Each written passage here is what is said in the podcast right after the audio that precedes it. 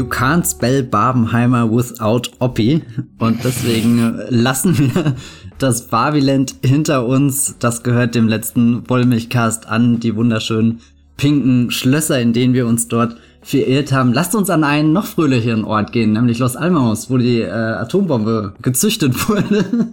Mit Oppenheimer, den neuen Film von Christopher Nolan, ein drei Stunden Opus, was äh, ja seit dem Kinostart von Barbie auch zufällig in den Kinos kommt und das fulminante Popkultur-Event Barbenheimer formt. Mein Name ist Matthias Hopf, ich bin hier eine der zwei Stimmen im Wollmilchcast und wie immer mit mir verbunden ist die Jenny Jecke von TheGaffer.de. Hallo Jenny. Hallo Oppi. Bist du bereit, Atome äh, zu spalten? Ja, ich bin gespannt auf diesen Podcast. Vielleicht schon an dieser Stelle eine Spoilerwarnung, falls ihr nicht wisst, wie das Manhattan Project zu Ende gegangen ist für einige der Beteiligten, allen voran J. Robert Oppenheimer.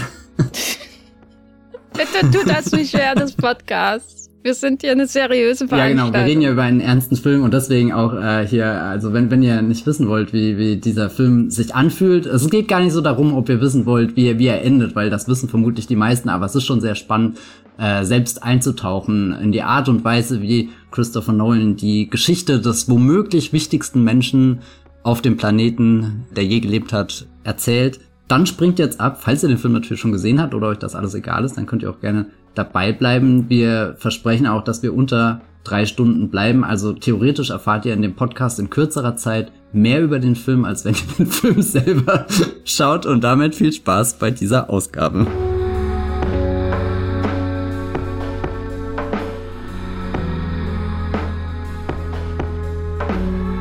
Ja, Oppenheimer, äh, Jenny. Das ist ein neuer Christopher Nolan-Film. Was hat er zuletzt gemacht? Tenet. Oder äh, rückwärts gelesen, Tenet. Das ist sehr gut, dass du das wiederholst, weil da sind wir eigentlich schon bei einem super spannenden Punkt, weil Christopher Nolan konstruiert gerne seine Filme, oder? Stellst du für Fragen? Also, ja, er konstruiert gerne seine Filme. Was war die Frage? Nee, das war einfach eine Oder-Frage und ich hatte gehofft, dass ich da elegant dir den Ball zuspielen kann, ohne zu viel Ach selbst so. über den Film zu sagen. Aber ich finde die ähm, Überleitung hervorragend, Matthias. Ähm, ja, er konstruiert gerne seine Filme. Wenn dann der Regisseur von A Beautiful Mind wäre oder ähm, vielen, vielen anderen Biopics, die in den letzten ähm, 100 Jahren, seit der Zug in den Bahnhof eingefahren ist, äh, entstanden sind. Wenn man so jemand wäre und äh, einfach einen Oscar will dann würde man sich wahrscheinlich so ein Drehbuch schnappen, wo das einfach recht äh, konventionell von vorne bis hinten erzählt wird. Vielleicht gibt's mal ein Flashback in Schwarz-Weiß in die tragische Kindheit oder so, ähm, damit man dann noch einen unglaubwürdigen Kinderdarsteller besetzen kann. Aber das macht der, ähm, ich wollte schon sagen, Oppenheimer, der Nolan macht das ja hier in Oppenheimer nicht. Er erzählt diese vom Leben J. Robert Oppenheimers, äh, des in Anführungszeichen Vater der Atombombe ja auf eine Art und Weise, wie man es vielleicht erwarten kann vom Regisseur, der auch die Evakuierung aus Dünkirchen aufgebaut hat, wie einen äh, verschlungenen Zeitebenen durcheinander schmeißenden Thriller. Und hier macht er das, indem er gleichzeitig das Erwachsenwerden von Oppenheimer an der Uni und dann am Arbeitsplatz, vereinfacht gesagt, erzählt, und zwar in bunt und es führt dann alles hin nach Los Alamos, wo die Atombombe äh, konstruiert werden soll. Und gleichzeitig gibt es in Schwarz-Weiß eine Erzählung, die in den 50er Jahren angesiedelt ist, die dann aus der Sicht von äh, Louis Strauss, gespielt von Robert Downey Jr., erzählt wird. Das war der Chef der Atomenergiebehörde, der Teil der ähm, Administration von Eisenhower werden will und im Zuge dessen wird diese ganze Geschichte mit Oppenheimer und der Sicherheitsfreigabe quasi nochmal aufgerollt vor einem Ausschuss, äh, der normalerweise alle seine Bewerber durchwinkt äh, für Regierungsposten, aber in diesem Fall hat der Louis leider Pech gehabt. Aber das sind so die zwei Ebenen. Louis und Oppi. Die werden in Schwarz-Weiß und Bunt erzählt und manchmal auch in Bunt und Schwarz-Weiß. Und äh, eins davon heißt Fission und eins davon heißt Fusion und ich vergesse mal, welches welches ist. Matthias, kannst du das bitte ein für alle Mal erklären, warum die so heißen? Ich glaube, das erste ist die Fission und das zweite ist die Fusion. Könnte aber auch genau umgedreht sein. Ich glaube, äh, ich glaube, Christopher Nolan würde widersprechen, dass es einfach auch umgedreht sein könnte. Ja, aber ich glaube, wo, worauf er auf alle Fälle äh, Wert legt, ist, dass äh, die, die eher farbig gehaltenen Teile in seinem Film uns die Innenperspektive von Oppenheimer nahe bringen. Also da soll der Film am subjektivsten sein. Es ist auch, glaube ich, erwähnenswert, dass das eines der wenigen Drehbücher ist, das aus der, der Ich-Perspektive geschrieben ist. Ich bin mir nicht ganz sicher, ob das schon online ist, aber ich habe tatsächlich heute irgendwo in meinem Twitter-Feed eine Seite aus dem Drehbuch gehabt. Also ich bin mir wirklich unsicher, ob sie echt ist oder nicht, aber sie hat halt exakt die Szene beschrieben, die im Film ist. Deswegen gehe ich einfach mal davon aus, dass es echt ist. Und das war schon sehr seltsam, dass aus so einer so äh, aus aus aus seinem Kopf heraus äh, die die Drehbuchanweisung zu lesen. Und das andere, der schwarz-weiße Teil, der eher so die Perspektive von Louis Strauss einnimmt, da streiten sich die Geister oder selbst die Geister von Nolan, ob das jetzt eine komplette objektive ist, in sehr großen Anführungsstrichen geschrieben, weil Jenny und ich haben gerade schon vor dem Podcast darüber diskutiert, ist das denn jetzt wirklich überhaupt ein objektiver Blick, der da auf die Geschehnisse gelenkt wird? Ich glaube, wir sind eher so zu dem Schluss gekommen. Klar, das Farbige, das ist 100 Prozent, findet das im Kopf von Oppenheimer, der hier gespielt wird von Killian Murphy, statt und die andere Hälfte oder andere Seite des Films, diese andere Perspektive ist schon sehr geprägt von dem Blick, den der Louis Strauss mitspringt. Und das kann ja garantiert auch kein äh, objektiver Blick sein, weil wir folgen ja hier einer Figur, die auch sehr eigennützige Motive hat und auch immer für ihre eigenen Interessen handelt und im Endeffekt genauso viel zu verlieren hat wie ein renommierter Wissenschaftler, der ausgeschlossen wird. Da geht es dem Louis Strauss ja auch ganz viel darum, dass er in bestimmte Kreise reinkommt und am Ende natürlich ins Kabinett reinkommt als, was will er werden, Handelsminister? Ja, ich meine, rein filmisch betrachtet, also wenn wir einfach nur die filmischen Mittel anschauen und wer ähm, wo Zeuge ist und welche Perspektive wo zu sehen ist, dann könnte man maximal sagen, dass es der Point of View ist von Louis Strauss und der Alden Ehrenreich Figur, aber mhm. es ist auf keinen Fall objektiv. Und man könnte natürlich auch noch irgendwo das Argument machen, dass durch die Natur dieser Schwarz-Weiß-Bilder ein dokumentarischer Charakter reinkommt, während in der Farbe siehst du halt deutlich mehr, wie alle Leute schwitzen, wie die Welt um Oppenheimer vibriert, wie er in irgendwelche Universen abdriftet, die er sich in seinem Kopf vorstellt. Da, da hat dieses Schwarz-Weiß-Bild schon eher den, den Charakter von, da ist vielleicht eine observierende Kamera im Raum, die diese Verhöre für die Nachwelt festhält, aber ganz objektiv ist es wirklich nicht. Ja, das hat auch so ein bisschen den Vibe von sowas wie Good Night and Good Luck, so diese stilvolle 50er Jahre Zeit wird wie in Good Night and Good Luck oder aber aktuelles Beispiel äh, die Fernsehsendung in äh, Asteroid City repräsentiert, was ja in einer ähnlichen Ära spielt. Das heißt, das ist so ein interessanter Kontrast, der dadurch entsteht, weil die, die Welt von Oppi, äh, sein Point of View, äh, wirkt modern und frisch und agil und alles kann passieren, während äh, das Schwarz-Weiße in der jüngeren Vergangenheit, wenn man so will, äh, in diesem Film, ähm, dann eher den Effekt hat, dass es etwas, etwas Archiviertes, äh, Vollendetes ist, äh, wo man distanziert wird, finde ich, durch den Blick, auch weil es eben aussieht, auch manchmal wie so ein, wie, wie ein Outtake aus Good Night and Good Luck, was ja ironisch ist, weil äh, da Robert Downey Jr. ja auf der anderen Seite stand und gegen das McCarthy-Regime war, sozusagen. Oder aber auch, es hat mich auch manchmal an so einzelne Sequenzen aus JFK von Oliver Stone erinnert, der aber um ein Vielfaches besser ist als Oppenheimer. Genau wie Nixon von Oliver Stone, mit dem dieser Film auch oft verglichen wurde, aber ich äh, greife voraus. Ja, auf alle Fälle mag ich den Gedanken, den du gerade reingebracht hast, mit äh, er setzt sich schon so vor was Abgeschlossenes. Also wir, wir gucken das zurück an und da passt ja auch die Ehrenreich-Figur äh, hinzu, die ja gleichzeitig uns, wie auch der Robert Downey Jr. Figur, äh, der Louis Strauss da, der erklärt ihm ja so, wie funktioniert das jetzt alles, wie läuft das ab und, und es ist ja eigentlich schon alles im Kasten. Diese Oppenheimer Geschichte ist auch schon, liegt viele Jahre zurück. Wer weiß, ob da überhaupt noch viele Fragen zu gestellt werden, einfach so, das ist so geschehen und dann war das so und da werden wir später im Podcast bestimmt auch drüber reden, finde ich das dann eigentlich sehr geschickt, dass sich herausstellt, dass in dieser Schwarz-Weiß-Timeline des Films ja tatsächlich auch noch sehr viele Teile in Bewegung sind, also dass die Geschichte überhaupt nicht so so gesetzt ist, wie man das denken könnte. Das ist ehrlich gesagt, man guckt ja immer so einen Christopher Nolan Film auch vielleicht mit der Erwartung, findet da ein Twist statt oder oder findet er irgendwie, der am Ende äh, zeigt er dir so eine Perspektive, die alles auf den Kopf stellt, wie wie er das eben am Ende von The Prestige tut, wie er das am Ende von äh, naja, jedem anderen seiner Filme tut Memento, äh,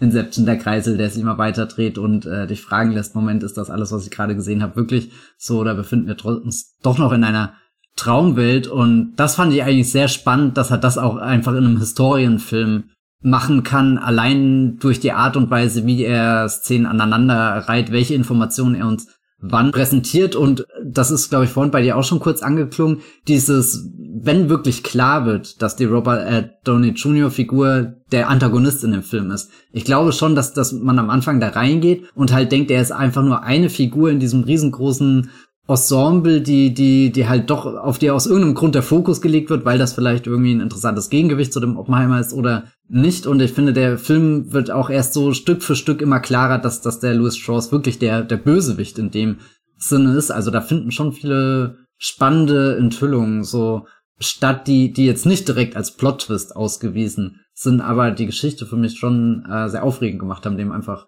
zu folgen. Hast du das auch so empfunden? Ja, na, mein Problem mit dem Film ist, und ich greife jetzt wieder komplett voraus, direkt zum Ende, ist, dass der Film äh, mir lange Zeit vorkam wie eine Art Doppelbiopic. Ein Doppelporträt, das parallel erzählt wird. Also natürlich haben wir nicht so einen tieferen Einblick in das Leben von Louis Strauss, abgesehen von dem, was er eben beim äh, ersten Treffen mit Oppenheimer und Princeton erzählt, was ich auch sehr aufschlussreich finde. Und einer der wenigen Momente, wo mir der Infodump bei Nolan dann doch gefallen hat, im Gegensatz zu zum Beispiel der Heisenberg-Sequenz, wo ich dachte, okay, er hat Matthias Schweighöfer als Heisenberg, aber er wird ja wohl einen Grund haben, warum er Heisenberg in dem Film hat. Und dann ist der einzige Grund, warum er Heisenberg in dem Film hat, dann der Infodump.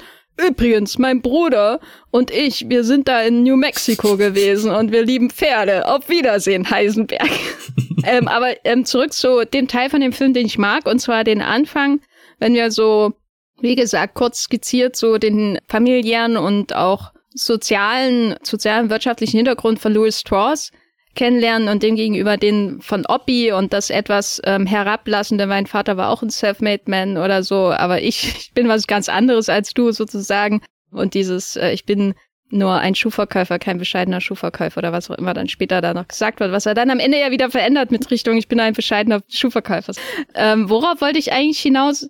Ach ja, das äh, mit dem Bösewicht. Und zwar, diesen Anfang fand ich super interessant, dass man diese zwei Menschen, die so einen unterschiedlichen Hintergrund und so, ein, so eine unterschiedliche Stellung auch, weil äh, Strauss zwar immer sich mit Admiral ansprechen lassen will, aber ja doch eher in einer bürokratischen Rolle gezeigt wird in diesem Film, mit großem Einfluss, aber immer am Tisch, immer redend, immer taktierend, immer Strategien entwickelt und wie, wie ähm, bringe ich das jetzt dem Präsidenten bei und wie kann ich da Einfluss ausüben und bla bla bla.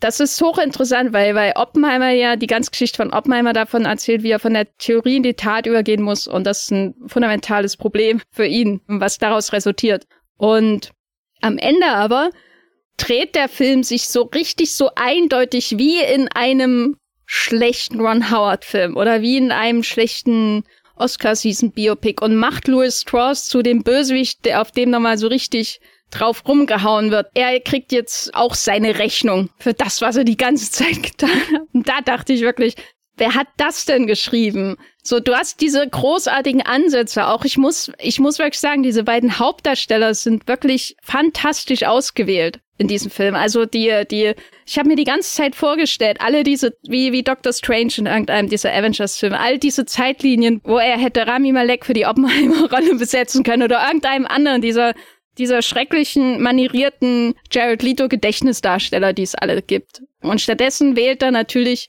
Killian Murphy, weil er ja mit dem er auch schon eine längere Arbeitsbeziehung hat und der ja auch exakt so aussieht, aber der eben nicht diese furchtbaren Instinkte alle mitbringt, die Biopic-Darsteller normalerweise haben. Und auf der anderen Seite den aus dem MCU geretteten neugeborenen Robert Downey Jr., der mal einer meiner Lieblingsdarsteller war, bis er halt in diese Marvel-Maschinerie hineingekommen ist und der hier aufersteht wie ein Phönix. Und gleich am Anfang diese Sequenz, wo er wo er Oppi trifft. Und du siehst einfach alles in seinen Augen, was in diesem Mann, der sich so darauf freut, diesen Menschen da nach Princeton zu holen, weil das ja auch was für sein Ego bedeutet und weil er sich dann aufspielen kann und weil er dann mehr Bedeutung in sich fühlt. Und wie das alles zusammengeknüllt wird, wie so ein Zettel, wo eine schlechte Rechnung draufsteht und weggeworfen wird von Oppenheimer. So, das ist so großartig. Und am Ende ist das alles so, schaut mal hier, der dumme Bösewicht, der kriegt seine Rechnung und dann ist noch Elden Ehrenreich da, um ihm mal so richtig eins reinzuwirken. Sie sind doch gar nicht wichtig genug, dass die beide über sie geredet haben.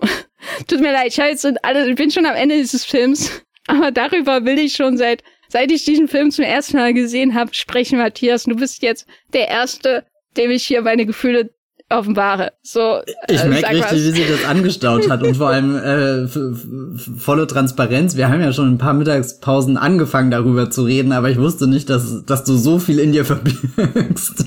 Ich wollte das ja auch aufsparen. Ich wollte nicht den Wollmilchcast in irgendeiner Mittagspause, wo kein Mikro an ist, ähm, aufnehmen. Das wäre pure Verschwendung gewesen. Wahnsinn. Aber kannst du nachvollziehen, was ich damit meine? Also mit dieser Idee, dass man diese Menschen parallel porträtiert und dann am Ende aber eine eindeutige Entscheidung trifft, für auf wessen Seite man steht. Und es ist der Mann, der die Atombombe gebaut hat. Also ich meine, da könnte er vielleicht ambivalenter sein, wobei er, er macht sehr dadurch, dass er, dass er bei bei bei äh, Louis Strauss ein klares Urteil fällt und die Guillotine runterfallen äh, lässt, da, der, der Oppenheimer kommt ja auch nicht glimpflich davon. Der Oppenheimer ist ja der gepeitschte bis ans Ende seines Lebens. Das ist ja auch irgendwie dieses Prometheus-Zitat, was er ganz am Anfang wieder einbaut. Hier hat den Menschen das Feuer gebracht und deswegen wurde äh, bis zum Ende, musste er bis zum Ende aller Tage da angekettet an den Steinfels, was auch immer, leiden. Also für mich findet da am Ende so, so ein doppelter Schlag in die Magengrube statt, in die beiden wichtigen Figuren, die uns der Film so nebeneinander aufbaut und ich muss gestehen, ich liebe diese Momente beide sehr. Also ich glaube, den, den, den Elden Ehrenreich, äh, den kennt man übrigens hier aus dem Ron Howard Film Solo Star Wars Story, da hat er den Han Wir werden Ron Howard noch öfter erwähnen, fürchte Genau. Aber ich, ich dachte, ich schlag hier schon mal die Brücke, äh, wo du, wo du schon den guten Herrn Ehrenreich ins Spiel gebracht hast. Und wirklich dieser Satz, wenn er das sagt, maybe they were talking about something more important, wo der Strauß die ganze Zeit denkt, nee, diese Wissenschaftler haben sich gegen mich verbündet, aber nee, vielleicht haben die auch einfach nur die Weltformel, den Sinn des Lebens oder so gerade eruiert. Es ging definitiv nicht um dich, guter Mann. Und das ist einfach, ich weiß nicht, das ist so, so, da sehe ich den Film, der die ganze Zeit irgendwie so, so, so Fäden auslegt, wie meinetwegen so, so eine, so eine Schnur, die du da hinlegst zu deiner Explosion. Und am Ende zurrt er so zusammen und du kannst gar nicht mehr raus und kommen. Also ich kann, irgendwo kann ich nachvollziehen, dass das den, den Film ein bisschen seiner, Subtilität beraubt, sagen wir Dass mal das so. ein billiger Trick ist, den man nur in Awards-Season-Müll erwartet? Nee, es ist schon irgendwo auch ein ziemlich geiler Trick. Und vor allem, also es ist eine sehr gu gute, äh, also Ellen Ehrenreich bringt das sehr gut rüber, diesen Einsatz, aber was noch viel besser ist, ist der Reaction, äh, die, die, die Reaktion von ähm, Robert Downey Jr., der ihm dann so ein richtig giftiges Grinsen zuwirft, was aber gleichzeitig auch schon wieder sein Grinsen ist, dass er im Anschluss der versammelten Presse zeigen muss und äh, wo, wo für ihn das Schauspiel weitergeht. Also selbst wenn er hier jetzt seine riesen Niederlage einsteckt und alles, was er davor schon orchestriert hat, irgendwie Oppenheimer zu Fall gebracht, sich irgendwie im äh, Timecover verewigt und so. Also er hat ja eigentlich schon so ein sehr gutes Schach gespielt, um überhaupt an diesen Punkt zu kommen. Oder wie er sagt, um in Washington zu überleben, musste halt auch ein bisschen dreckig spielen.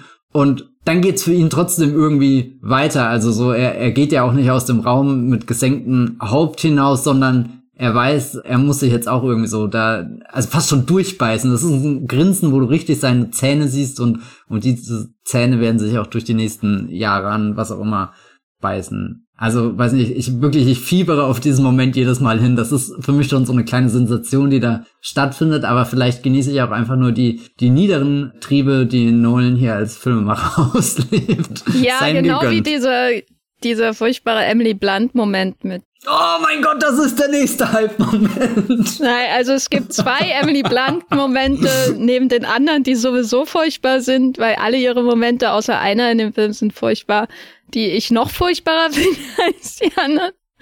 Und der eine ist, wenn sie ihre große Rede im mhm. Ausschuss hat und Jason Clark platt macht, wo ich auch jedes Mal denke, das ist so billig. So, so billig werden da die ähm, Jubelmomente aus dem Gehirn der Zuschauer durch die Nase rausgezogen, damit sie endlich mal so erleichtert aufatmen können, nachdem sie ihnen die ganze Zeit die Hämmer und Schuhe quasi auf den Kopf rumgetrampelt sind also auch äh, nicht nur im übertragenen Sinn. Und der andere ist dieser Blick am Ende, den sie Edward Teller Benny Safdie zuwirft in ihrem, ihrem schmelzenden Old Age Make-up, wo ich auch dachte, sie sieht fast aus wie Christopher Nolans Tochter in der Szene, wo, wo, wo sie verstrahlt wird. Das ist ja Nolans Tochter, die da, der da die Haut abblättert.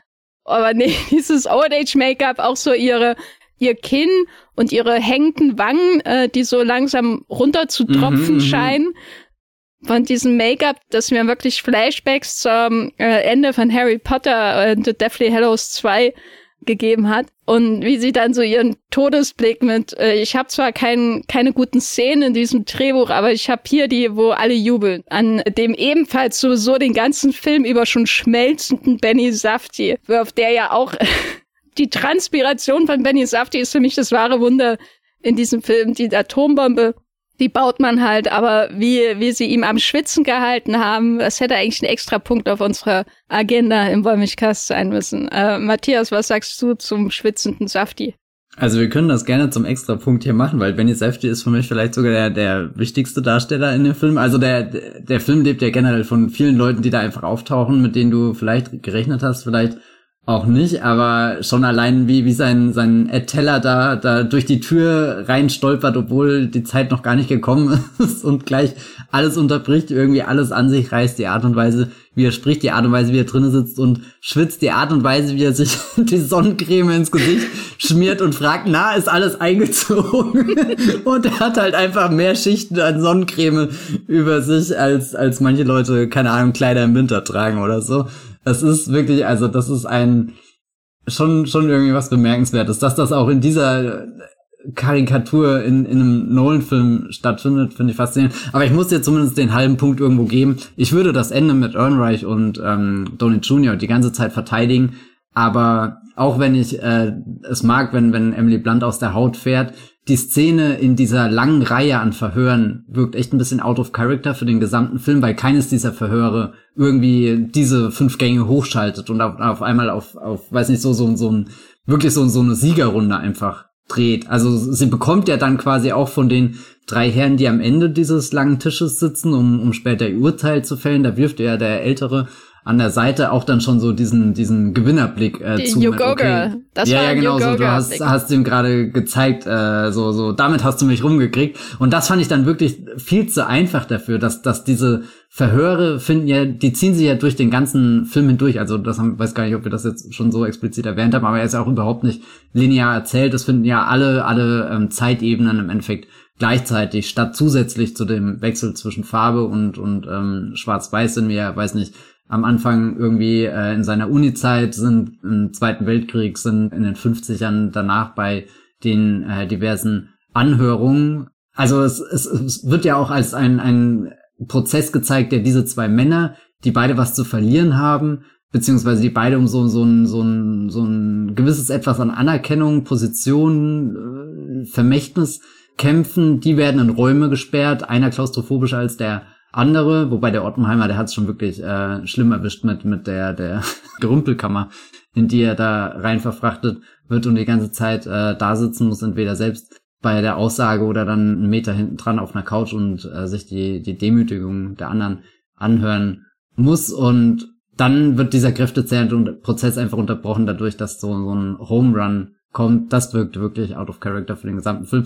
Aber irgendwie dann auch schön einfach zu sehen, dass Emily Blunt in dem Film ist, weil so gut er seinen männlichen Cast einsetzt, mit Emily Blunt hat er eigentlich eine fantastische Schauspielerin gecastet, der Christopher Nolan, für die er aber einfach keine gute Rolle geschrieben hat. Und das finde ich wirklich verblüffend, weil das liegt ja eigentlich auf der Hand, was da zwischen den beiden abgeht. Und es gibt ja dann die eine Szene, die ich sogar sehr interessant finde, wenn überhaupt in Frage steht, ob die Emily Blunt-Figur, also Robert Oppenheimers Frau, ob die zu der Anhörung erscheint und dann sagt Killian Murphy so einen Satz äh, in die Richtung, urteile nie äh, eine fremde Beziehung oder so. Wir sind Erwachsene oder weiß nicht was. Und in die, diesem Wort steckt auf einmal so viel Verständnis für die Beziehung zwischen den Figuren, die da sein könnte, aber halt auch einfach nicht im ganzen Film drinne steckt und und trotz seiner drei Stunden habe ich da immer das Gefühl, können wir nochmal irgendwohin zurückspringen und irgendeine Begegnung zwischen denen uns genauer anschauen, die nicht darauf hinausläuft, weiß nicht, sie wird immer so schnell in diese, diese Rolle gedrängt von, sie ist die Frau und sie ist eigentlich auch sehr begabt, aber ist dann irgendwie auch die Hausfrau, muss sich um das Kind kümmern, will sich nicht um das Kind kümmern, trinkt Alkohol und am Ende bringt sie die Wäsche rein.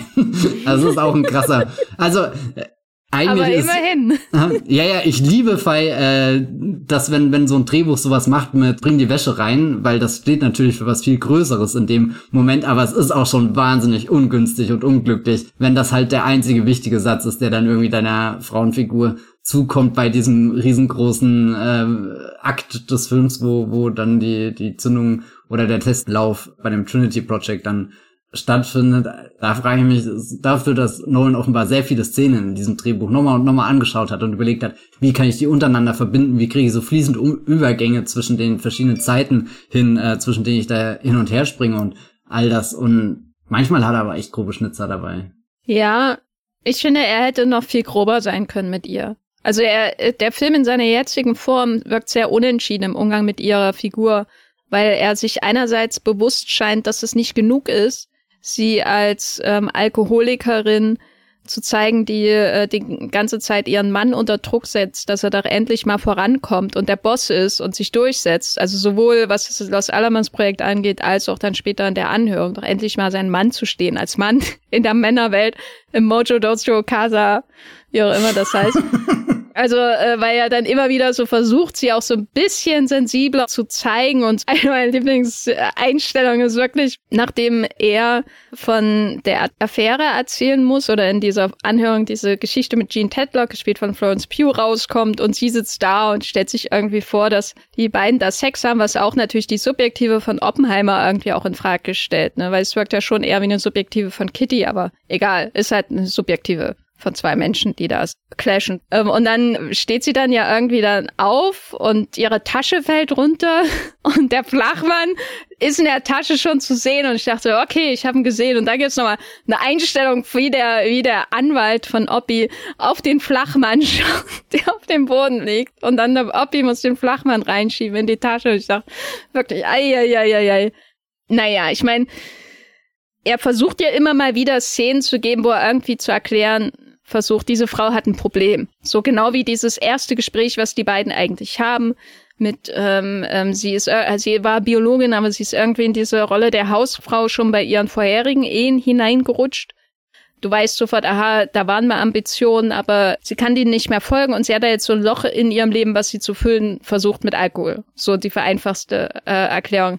Also man merkt schon, er versucht da mehr draus zu machen. Er versucht ihr irgendwie was zu geben, mit dem sie arbeiten kann. Aber das ist für mich schon wieder zu viel, weil er eben dann nicht weit genug geht. Also dadurch wird nur noch auffälliger, wie wie einseitig diese Figur geschrieben ist und wie sehr sie dann später zum funktionalen Element des Drehbuchs wird, um bei uns äh, bestimmte Gefühle zu wecken. Es geht nicht mehr um ihre Figur, was sie eigentlich macht und in welchem Stadium der Ehe sie ist, wie geht es ihr, wie hat sie sich entwickelt, sondern es geht nur darum, dass wir Gefühlsregungen zeigen, die sich von denen unterscheiden, die wir im ganzen restlichen Film hatten. Nämlich auch was Positives, was, was Euphorisches, vielleicht auch, was man jetzt in einem Film über die Erfindung der Atombombe vielleicht nicht erwarten würde, aber was äh, der konventionellen Drehbuchlogik folgend wichtig ist, damit man nicht komplett erschlagen aus diesem Film rausgeht. Also wirklich auch deprimiert komplett, obwohl ja einige Leute offenbar so rausgegangen sind. Also ich nicht, aber habe ich gehört, dass viele so komplett erschlagen und die Welt geht unter aus dem Film rausgegangen sind. Ich glaube, es wäre noch schlimmer gewesen, wenn man nicht diese Emily Blunt-Momente gehabt hätte. Und ich stelle mir halt manchmal so einen Film vor, von so einer Version von Oppenheimer, wo sie wirklich komplett am Rand ist, wo ihre Rolle so reduziert ist, äh, wie die der Kinder Ich glaube, man sieht einmal ein Gesicht von einem Kind oder so von ihm oder so. Und man sieht, nicht. wie das Baby weggebracht wird. Genau, und dann später sieht man nochmal sie als Kleinkinder, wie sie irgendwie rumstehen. Äh, aber vielleicht denke ich das auch noch, weil ich einen Still gesehen habe, wo man die beiden sieht, neben Klaus Fuchs. Ich möchte nochmal seinen Namen erwähnen. Klaus Fuchs. Klaus Fuchs. Viele schöne Namen in diesem Film. Ich weiß nicht, ob das nicht vielleicht ehrlicher gewesen wäre, diesen Film zu machen, wo sie wirklich nur für, für die ganz wichtigen Szenen da ist. Weil so scheint es mir wie ein Kompromiss, äh, wo Emily Blunt in irgendeinem Moment gesagt hat, ich hätte da aber gern noch die Best Supporting Actress Szene. Und die bekommt sie natürlich auch. Anderer Gewinnermoment, äh, den ich sehr liebe in dem Film, würde mich interessieren, wie du zu dem stehst, wenn ähm, die ganze Sache mit der Casey Affleck-Figur rauskommt, dass die eine richtige Bedrohung für Oppenheimer werden kann. Also Casey Affleck wird da ja auch kurz inszeniert, wie als ist er irgendwie der lebende Tod beim Militär, der äh, alles mit sich in den Abgrund reißt, was er irgendwie äh, da gefährlich findet. Und diese Casey Affleck-Passage ist verwoben mit einem Gespräch, was Killian Murphy, also der Oppenheimer, mit dem, dem, hier, dem Leslie Groves hat, also dem General, der, der ihm das grüne Licht für das Manhattan Project gibt, beziehungsweise ihn zum Direktor ernennt, gespielt von Matt Damon. Matt Damon ist eigentlich auch immer jemand, den man grundsympathisch findet, der hier aber am Anfang des Films auch als super pragmatisch und dadurch auch ein bisschen kühl reinkommt, der, der auch schnelle Wortwechsel und sowas kann. Also jetzt auch nicht, äh, oder, oder ich weiß nicht, nach den ersten eineinhalb Stunden war ich dann auch eher so auf dem Ding, okay, das ist nicht dein typischer Matt Damon, sondern das ist eher dieser, dieser experimentelle Matt Damon, den er gerade auch wieder ein bisschen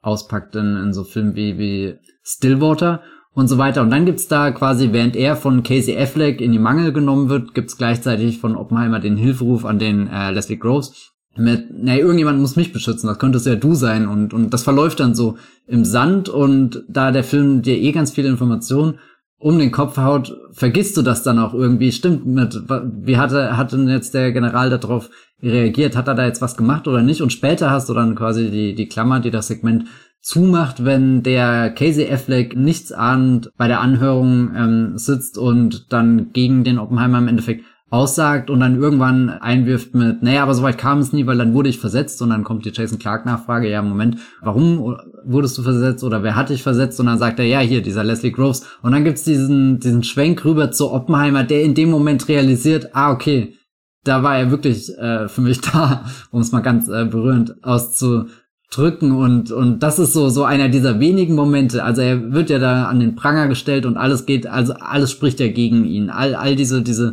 Geschichten, die vorgetragen werden, lassen ihn ja in keinem guten Licht dastehen und Killian Murphy hat auch immer ein sehr gut leidendes Gesicht, aber diese dieser fast schon dieser Schutzengel-Moment von mit Damon, der hat mich immer extrem berührt und das andere, wo ich auch immer eine Träne in den Augen habe, ist, wenn die äh, die Rabbi-Figur am Anfang ihm die Mandarine Entzug gibt und er will sie nicht abnehmen, äh, annehmen, weil er so in seinem Kopf ist und später dann auch, wenn sie vor dem Verhör sind. Ich weiß nicht, das sind so, ach, ich liebe solche Momente einfach. Die sind so klein, aber sie machen die Figuren für mich überraschend lebendig in einem Film, der sehr damit beschäftigt ist, die Figuren vor allem durch so Situationen durchzuschleusen und ja eigentlich nie auch so einen Stillstand hat, sondern du bist die ganze Zeit drin und du merkst schon richtig, wie, wie die, die, die Spaltung der Atome irgendwie stattfindet, wie, wie der Welt im Umbruch ist, wie, die, wie eben der wichtigste Mann in der Geschichte der Menschheit, Menschheitsgeschichte schreibt. Das läuft die ganze Zeit durch den Film, aber er nimmt sich trotzdem die Zeit, so kleine Akzente reinzusetzen, wo du das Gefühl hast,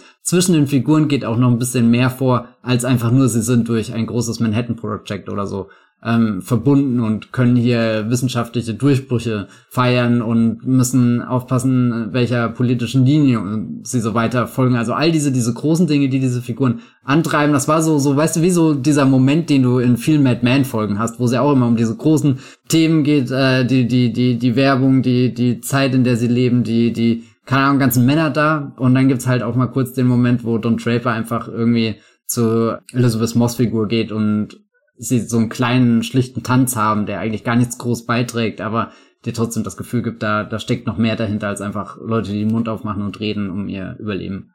Momente sind schon sehr wichtig, glaube ich, weil sie ja auch ähm, reflektieren äh, wiederum auf Oppis Charakter, der sich in in seiner Fantasie, in seinen ähm, Gleichungen und schließlich auch in Los Alamos, dass seine eigene komplett durchchoreografierte und äh, berechnete und organisierte Welt schafft. Er ist Gründer, er ist Bürgermeister und Sheriff. Genau, um, um die kleinsten Elemente des Universums, äh, also entweder Atome oder Menschen, äh, unter Kontrolle zu bringen in seinem Leben, um diese Spannung, diese Vision quasi auch so ein bisschen in, in Ordnung zu bringen, was sozusagen ja auch der ultimative Nolan-Gestus ist, würde ich mal sagen. Also da habe ich manchmal das Gefühl, ist der Grund, warum er Filme macht, weil er Filme nicht versteht. Unabhängig davon ist das ja sehr wichtig für seine Figur, weil, weil ich glaube, es vielfach diese Momente gibt, wo er erst später eben diesen, diese Eingebung hat. Es gab ja da eigentlich noch Menschen und die bedeuten mir irgendwas und ich habe das aber vielleicht auch gar nicht richtig verstanden, warum sie wichtig für mich sind. Jenseits ihrer Funktion im Los Alamos Projekt oder Manhattan Project. Ähm, und deswegen, ich, ich finde die, die Grove-Szene, die du erwähnt hast, finde ich auch ähm, sehr schön, weil sie ihre Wirkung entfaltet, ohne dass nochmal jemand kommt und nochmal ausformuliert, was gerade passiert ist, was man ja nicht häufig von diesem Film sagen kann.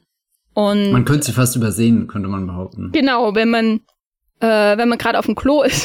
Weil dieses Gespräch im, im, im Zug, ne, äh, auch im Zug, das kann ich im Film natürlich äh, nie ankreiden. Da kommt ein Zug vor, also kriegt er von mir mindestens einen Stern.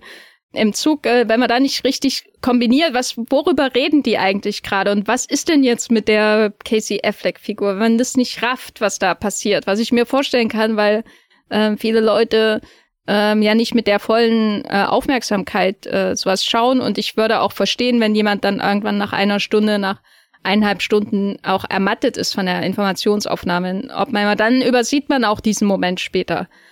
Ähm, und das finde ich einfach schön, dass es quasi dem Zuschauer das überlässt, das zu verstehen, warum das gerade wichtig ist. Aber mit seinen Methoden, also einer sehr offensichtlichen Reaktion von Killian Murphy in einem Reaction-Shot darauf, was gerade passiert ist das sind schon ein paar Momente, die finde ich auch schön. Ich mag auch diese ganze David Krumholz Freundschaft, die du ja auch erwähnt hast mit dem nun ist doch mal was, mein Guter, äh, was sich irgendwie durch so als Running Gag irgendwie durch ihre Beziehung zieht.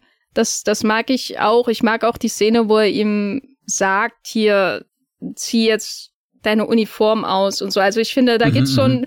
paar Beziehungen in dem Film, die auf jeden Fall auch ähm, ihre Wirkung entfalten. Aber das ist irgendwie nicht genug. Ich glaube, mein Problem bei dem Film ist, dass ich am Anfang Hoffnung hatte. Der Film beginnt sehr mit dieser Innenansicht eines, eines ähm, Menschen, der versucht, irgendwie seine komplette Umgebung zu verstehen. Und das wird bei in Nolans Händen dann zu einem einer fast schon impressionistischen Aneinanderreihung von von äh, realen, quasi biografischen Bildern, die seinen ähm, Studienweg zeigen und dann das ja, was er vor seinem inneren Auge zu sehen scheint. Und äh, das ist jetzt nicht sonderlich formal einfallsreich, was da passiert, äh, wie er das zusammenbringt, aber es ist ungewöhnlich, würde ich mal sagen, für ein amerikanisches Biopic, gerade so im Jahr 2023. Und dann findet aber Oppi dann irgendwann halt seinen Schlüssel zur Ordnung und dann wird der Will auch sehr ordentlich. Er wechselt immer noch zwischen den Zeitebenen und ich glaube, das ist auch sehr wichtig. Es wirkt nicht so, als wäre das ein natürlicher Instinkt des Films, diese Zeitebenen hin und her ähm, zu jonglieren, sondern als wäre das ein natürlicher Instinkt von, von äh, Nolan als Erzähler, der Angst hat, dass er unsere Aufmerksamkeit verliert.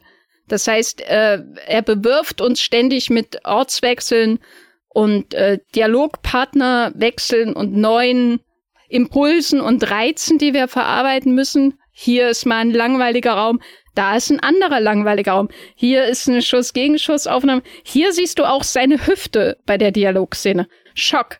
Da bist du ständig gefordert, Matthias, möchte ich damit sagen. Und das war irgendwann so durchschaubar, vor allem in Kombination mit diesem Score, den ich wirklich, wirklich mag. Also den höre ich rauf und runter, seitdem ich in dem Film war. Aber in dem, wenn ich den Film schaue, und ich habe ihn jetzt zweimal geschaut, ist er unerträglich, weil er ständig jede einzelne Szene hochjazzt, damit du nicht einschläfst. Und das ist so verzweifelt, wie das, dieser Film erzählt wird. Dabei handelt er von einem genialen, zwiespältigen, komplexen Menschen, der an einem der wichtigsten Ereignisse der Menschheitsgeschichte, um äh, Nolan zu zitieren, beteiligt war.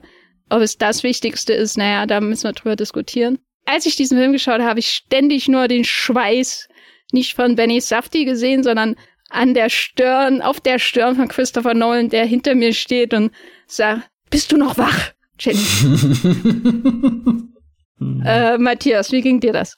Schöne Vorstellung. Ähm, oh Gott, da waren jetzt viele Punkte, auf die ich eingehen würde. Ich glaube, ich fange mal mit dem Score an weil äh, als äh, da erste Pressevorführungen und so in den USA stattgefunden haben und die Leute äh, getwittert haben, was sie dann empfunden haben, als sie den Film geschaut haben, ist sehr oft aufgetaucht irgendwie Ludwig Göransson, der ja auch hier schon den den den Tenet untermalt hat mit einem wirklich mega power treibenden Soundtrack, der einen Pulsschlag hat, da da kann sie ja gleich einen Krankenwagen abholen lassen nach dem Kinobesuch. ähm, Und die haben dann gemeint, äh, oder was ich bei vielen so rausgehört habe, war halt das, okay, jetzt hiermit hat er wirklich sein Meisterwerk geschaffen irgendwie. Der ist so mega gut. Und dann, Achtung, sitze ich hier am Donnerstag, äh, erster Tag äh, im Kino und gehe raus und frage mich dann am Ende, ja, wie war denn jetzt eigentlich der Soundtrack? Und habe den nicht aktiv wahrgenommen, während ich den Film das erste Mal gesehen habe. Und das hat mich selbst überrascht, weil, weil ich ja Bei auch irgendwie. Ja, tatsächlich, also und, und vielleicht ist das sogar ich habe den Soundtrack bemerkt, Matthias, und ich denke nie über Scores. Ja, und aber vielleicht ist das, weil der Soundtrack wirklich zu sehr der Autopilot-Modus von von Nolan entspricht. Also das, was du gerade auch irgendwie so ein bisschen, dass er den Soundtrack einfach also sehr sehr sehr drüberlegend polternd mit reinnimmt, um eben Schwung in diesen Film zu bringen. Sprich, der der setzt selten Akzente. Ich meine, klar, der hat eine Wucht und ich mag also jetzt auch die zweite und dritte Mal, wo ich den Film geschaut habe, habe ich den Soundtrack auch viel viel bewusster dann wahrgenommen und es gibt wirklich Passagen da da da da klingt der Film auch richtig schön. Also sowohl mit der Musik mit den Stimmen die sprechen der der Schnitt und alles das hat hat einen ganz tollen Rhythmus. Da habe ich auch wieder das Gefühl da da schwappt dann ganz viel von von dieser dieser dieser perfekten Einheit die auch Tenet irgendwie für mich war. Da hat er ja auch sein sein Team hier gehabt mit Göransson mit äh, auch Jennifer Lame die hat ja auch schon den Tenet geschnitten heute. Von heute mal er bringt ja wirklich die besten Tenet Leute mit. Er hat äh, komischerweise Robert Pattinson vergessen der Trottel den hätte er doch da auch noch irgendwo als so ein, so ein, so ein Dude besetzen können. Der wäre ein der, Heisenberg gewesen. Ja. Sexy oh, ja. Heisenberg. ja, vertane, vertane, und was haben wir bekommen, Matthias Schweighöfer, na toll. Ja. Wow. Nee, ähm, also, also er wenn Kenneth Brenner einen Däne spielen darf, dann darf Arpets auch ein Heisi spielen. Definitiv, vor allem wenn Kenneth Brenner wie der Bob Odenkirk in Little Children enthüllt wird, in einer aus der berührenden äh, Gewinnerszene in diesem Film. Nee, was ich eigentlich sagen wollte, oder worüber ich oft nachdenke, es macht ja gerade auch dieses eine Zitat die Runde, die haben den Film in, weiß nicht, 56 Tagen oder so gedreht, was er jetzt für, für dieses Epos recht kurz wirkt und diesen Eindruck hatte ich tatsächlich die ganze Zeit schon, dass sich Nolan bei Oppenheimer sehr schnell bewegt hat. Von ich meine, er hat zwar schon gesagt, er denkt irgendwie auf diese Idee seit, weiß nicht, 20 Jahren oder so rum. Also er hat jetzt nicht erst vorgestern das Drehbuch geschrieben, schnell gedreht und das dann irgendwie so runtergekurbelt. Aber ich habe mich oft gefragt, habe ich da gerade wirklich einen neuen Nolan-Film gesehen oder hat er gerade einfach nur ein Sujet, was er persönlich sehr spannend findet mit diesen Figuren, mit dieser dieser größeren Geschichte über die Menschheit, äh, die die da im Hintergrund mitschwingt und hat die halt wirklich einfach gedreht und dann kann ich auch nicht leugnen, dass da viele Schuss-Gegenschussaufnahmen sind, die vielleicht in einem anderen Kontext bei einem anderen Filmemacher, der nicht diesen robusten heute von heute mal Jennifer Lane, Ludwig Göransson Baukasten außenrum hat, die super tröge und langweilig werden würde. Also wirklich ganz ernsthafte Frage. Wo, wo kann man die, die Trennlinie so stark äh, ziehen zwischen A Beautiful Mind von Ron Howard und so ein paar Passagen in diesem Oppen Heimer-Film. Ich müsste, musste wirklich am Anfang nonstop an, an, an auch die Musik äh, denken, die die Beautiful Mind be, äh, äh, begleitet, weil die auch jeden Moment irgendwie so dir dieses Genie von von der Russell Crowe Figur wenn er wenn er wieder Zahlen ans Fenster schreibt Ausdruck bringt so. genauso so und wenn er Zahlen ans Fenster schreibt das sind die die die die die die die fremden Universen die halt Oppenheimer in seinem Kopf dann dann sieht oder hier eben The Theory of Everything den du vorhin auch schon ähm, genannt hast oder so diese diese diese ähm, ja Universitätsfilme nenne ich sie jetzt einfach mal. Das ist ja schon Social so Network.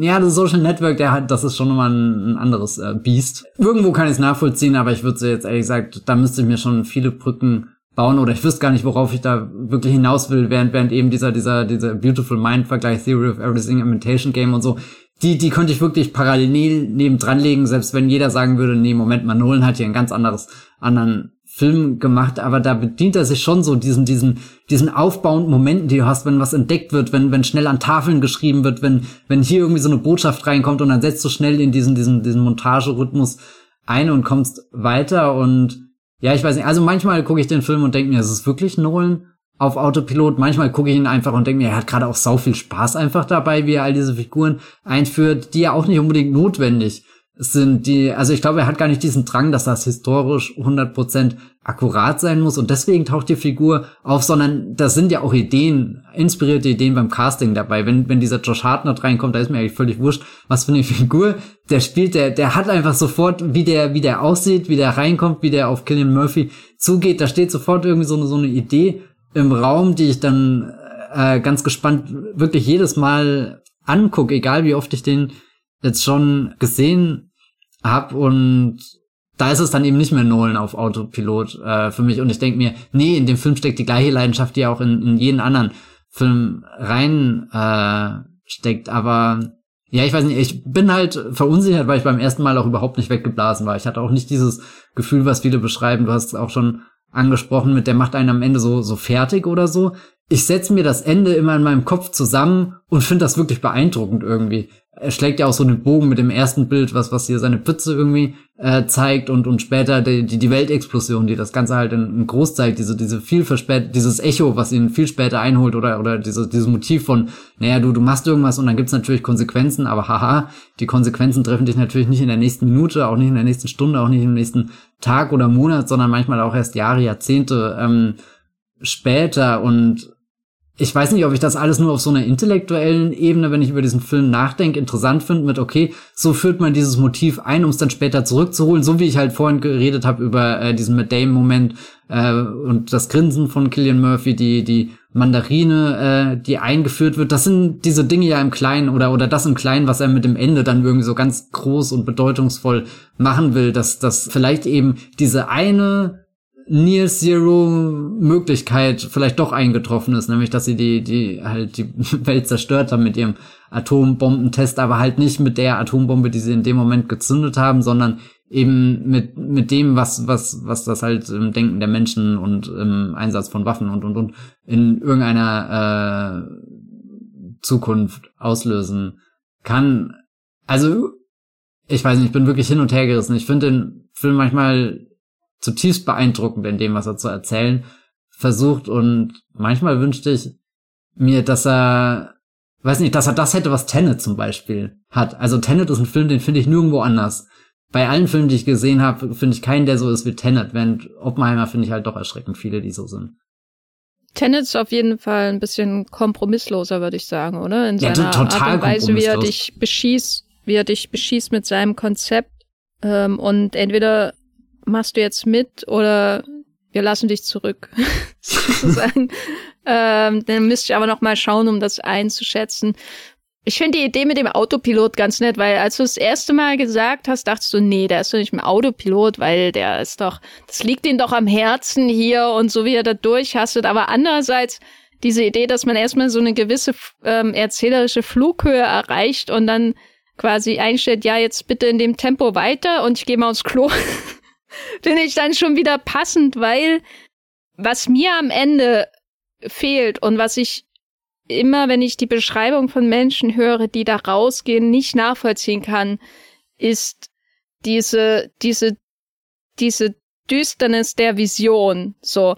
Also Autopilot kann ich nämlich insofern dann doch wieder nachvollziehen, weil, weil ich finde, dass er selbst seinen großen Warnhinweis am Ende dermaßen rationalisiert und in Narration gießt, nämlich schau mal, jetzt mein Zaubertrick, das haben sie wirklich gesagt in dieser Szene, die wir ihr jetzt zum dritten Mal seht, weil der Hut von Albert Einstein einfach immer und immer wieder vom Kopf fliegen muss, wie, wie eine Erinnerung in Moment, Momente oder wie eine Szene, die irgendwie rückwärts gespielt wird in Tenet. Das wird quasi so wieder ins, in, in ein sicheres narratives Verhältnis gesetzt. Weißt du, so diese, oh mein Gott, wir können die Welt zerstören. Wir haben die Grundlagen dafür geschaffen, dass die Welt zerstört wird. Liebe Zuschauer, es ist immer noch fünf vor zwölf, ne, um mal die, die Uhr aus, die es natürlich wirklich gab, aber ich assoziiere sie trotzdem hauptsächlich mit Watchmen im Comic von 11 Uhr ähm, zu zitieren.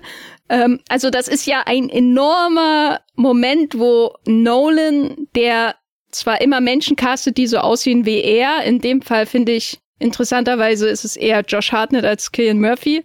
In anderen Filmen war es ähm, Leonardo DiCaprio zum Beispiel. Ähm, der solche Leute castet, der sich irgendwie auch präsent macht in Filmen, aber immer auf verdeckte Art und Weise. Das ist ein Moment, wo er ins Scheinwerferlicht tritt und sagt, deswegen habe ich diesen Film gemacht. Auch. Aber wie er das macht, ist wirklich so auf die Ur-Nolans Art, so mit einem äh, Zaubertrick, äh, wo man irgendwie ein Kaninchen unter einem Hut enthüllt. Das heißt, es wird wieder in, in etwas Rationales, in etwas Narratives gefasst, in ein Gerüst, was ich sofort fass, was ich sofort verstehe, wenn ich sehe, wie es aufgebaut ist, wo ich mich dran festhalten kann, ne, es ist wackelt nicht. Es gibt mir, es wirft mir keine Fragen auf gar nichts. Es ist auch sehr, finde ich, ähm, emotionslos dafür, dass der arme Albert Einstein erst seinen Hut verliert und dann noch sieht, wie die, vor seinen Augen sieht, wie die Welt untergeht, mehr oder weniger. So. Und dann hat er noch diese Szenen drin mit den Raketen, die da irgendwie aufgetürmt sind und äh, über die, die Luft, äh, über die Wolken ähm, schießen, so in der Art. Und dann ist Ende im Gelände.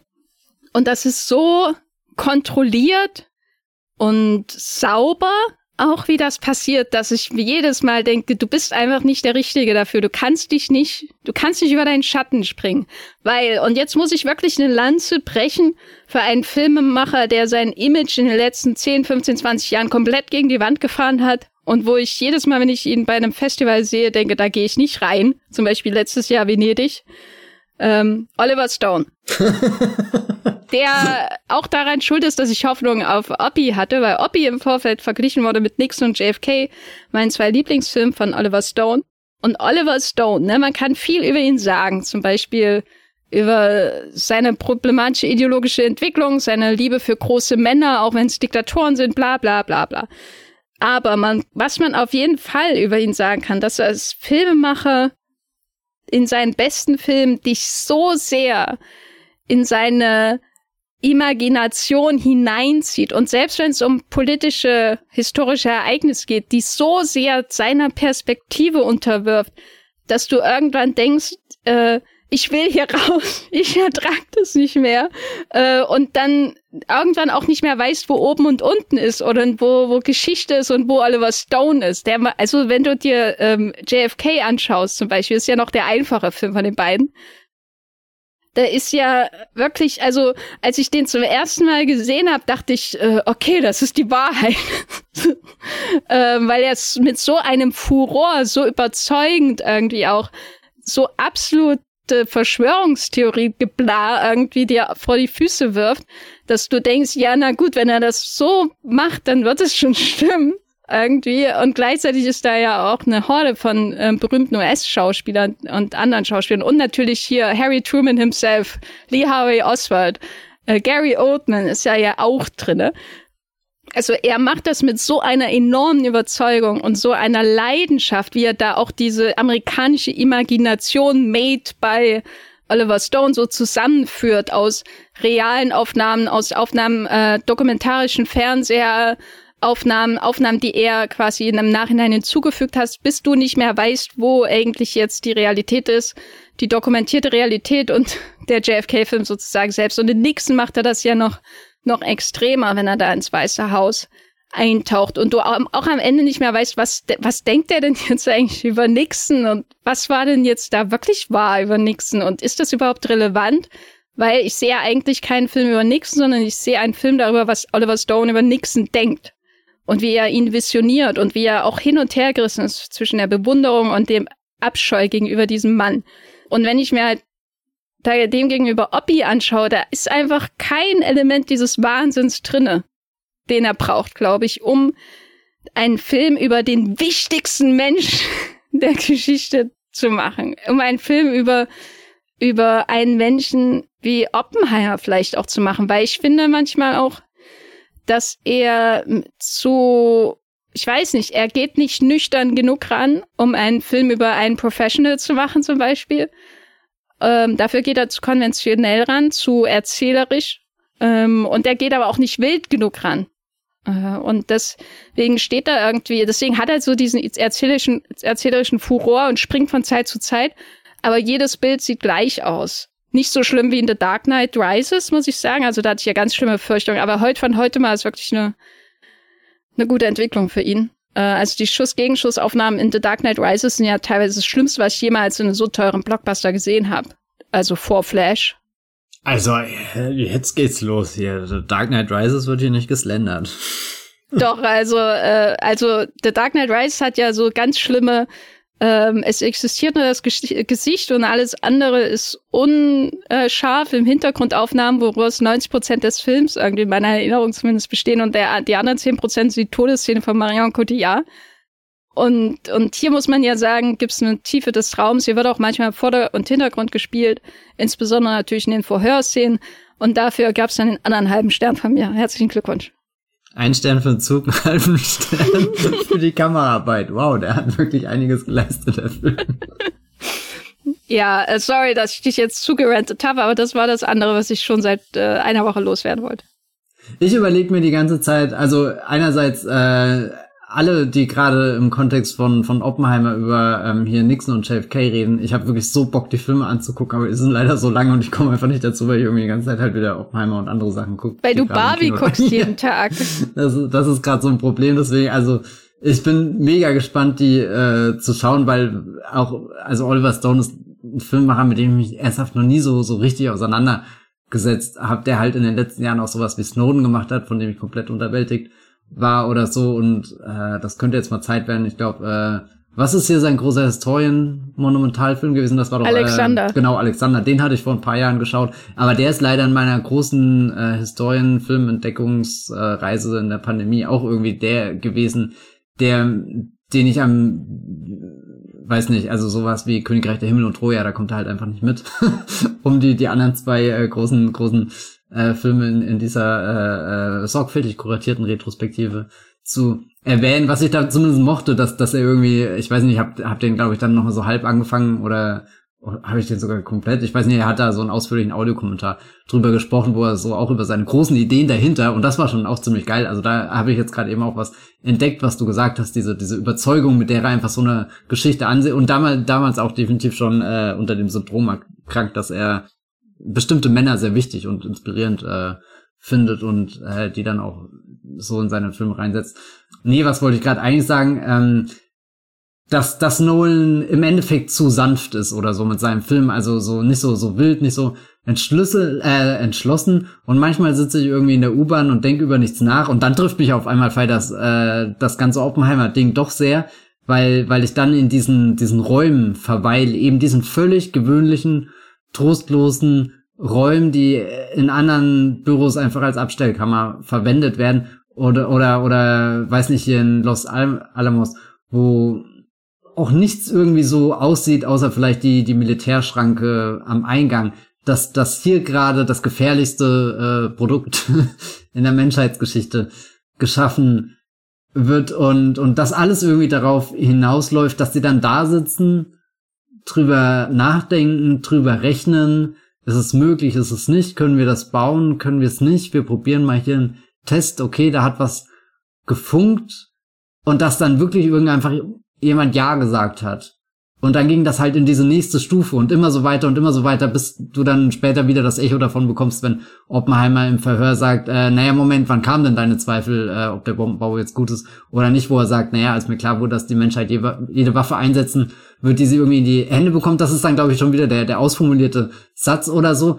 Aber ich wirklich taucht dann so, so Stunden, nachdem ich den Film gesehen habe und nicht am Körper gezittert hat, gehe ich nochmal in diese unscheinbaren Szenen zurück und denkt darüber nach, dass das halt wirklich, weiß nicht, da, da, klar, er inszeniert das als Hollywood-Film und, und blendet da gewisse Dinge aus oder, oder rückt halt äh, dann zum Beispiel nur diese, diese, diese Szene auch wieder mit, mit, äh, mit Dame und Killian Murphy kurz vor dem Atombombentest, wo, wo die mit Dame-Figur auch viel zu spät erfährt, dass es ja rein theoretisch wirklich diese Möglichkeit äh, gibt, dass das Ganze gewaltig schieflaufen könnte und er darüber einfach nicht als äh, befehlshabender General informiert wurde und sich dann kurz so, so einen skeptischen Blick, aber dann auch im Endeffekt wieder zurücklehnt und sich damit zufrieden gibt, dass Oppenheimer sagt, naja, das werden wir in einer Stunde und 58 Minuten herausfinden. Und da ist der Film tatsächlich auf eine bestimmte Art und Weise in seinem Nachhall extrem creepy. Was ich aber überhaupt nicht habe, ist zum Beispiel das Gefühl, und das dachte ich eigentlich, als ich auch so Beschreibungen über,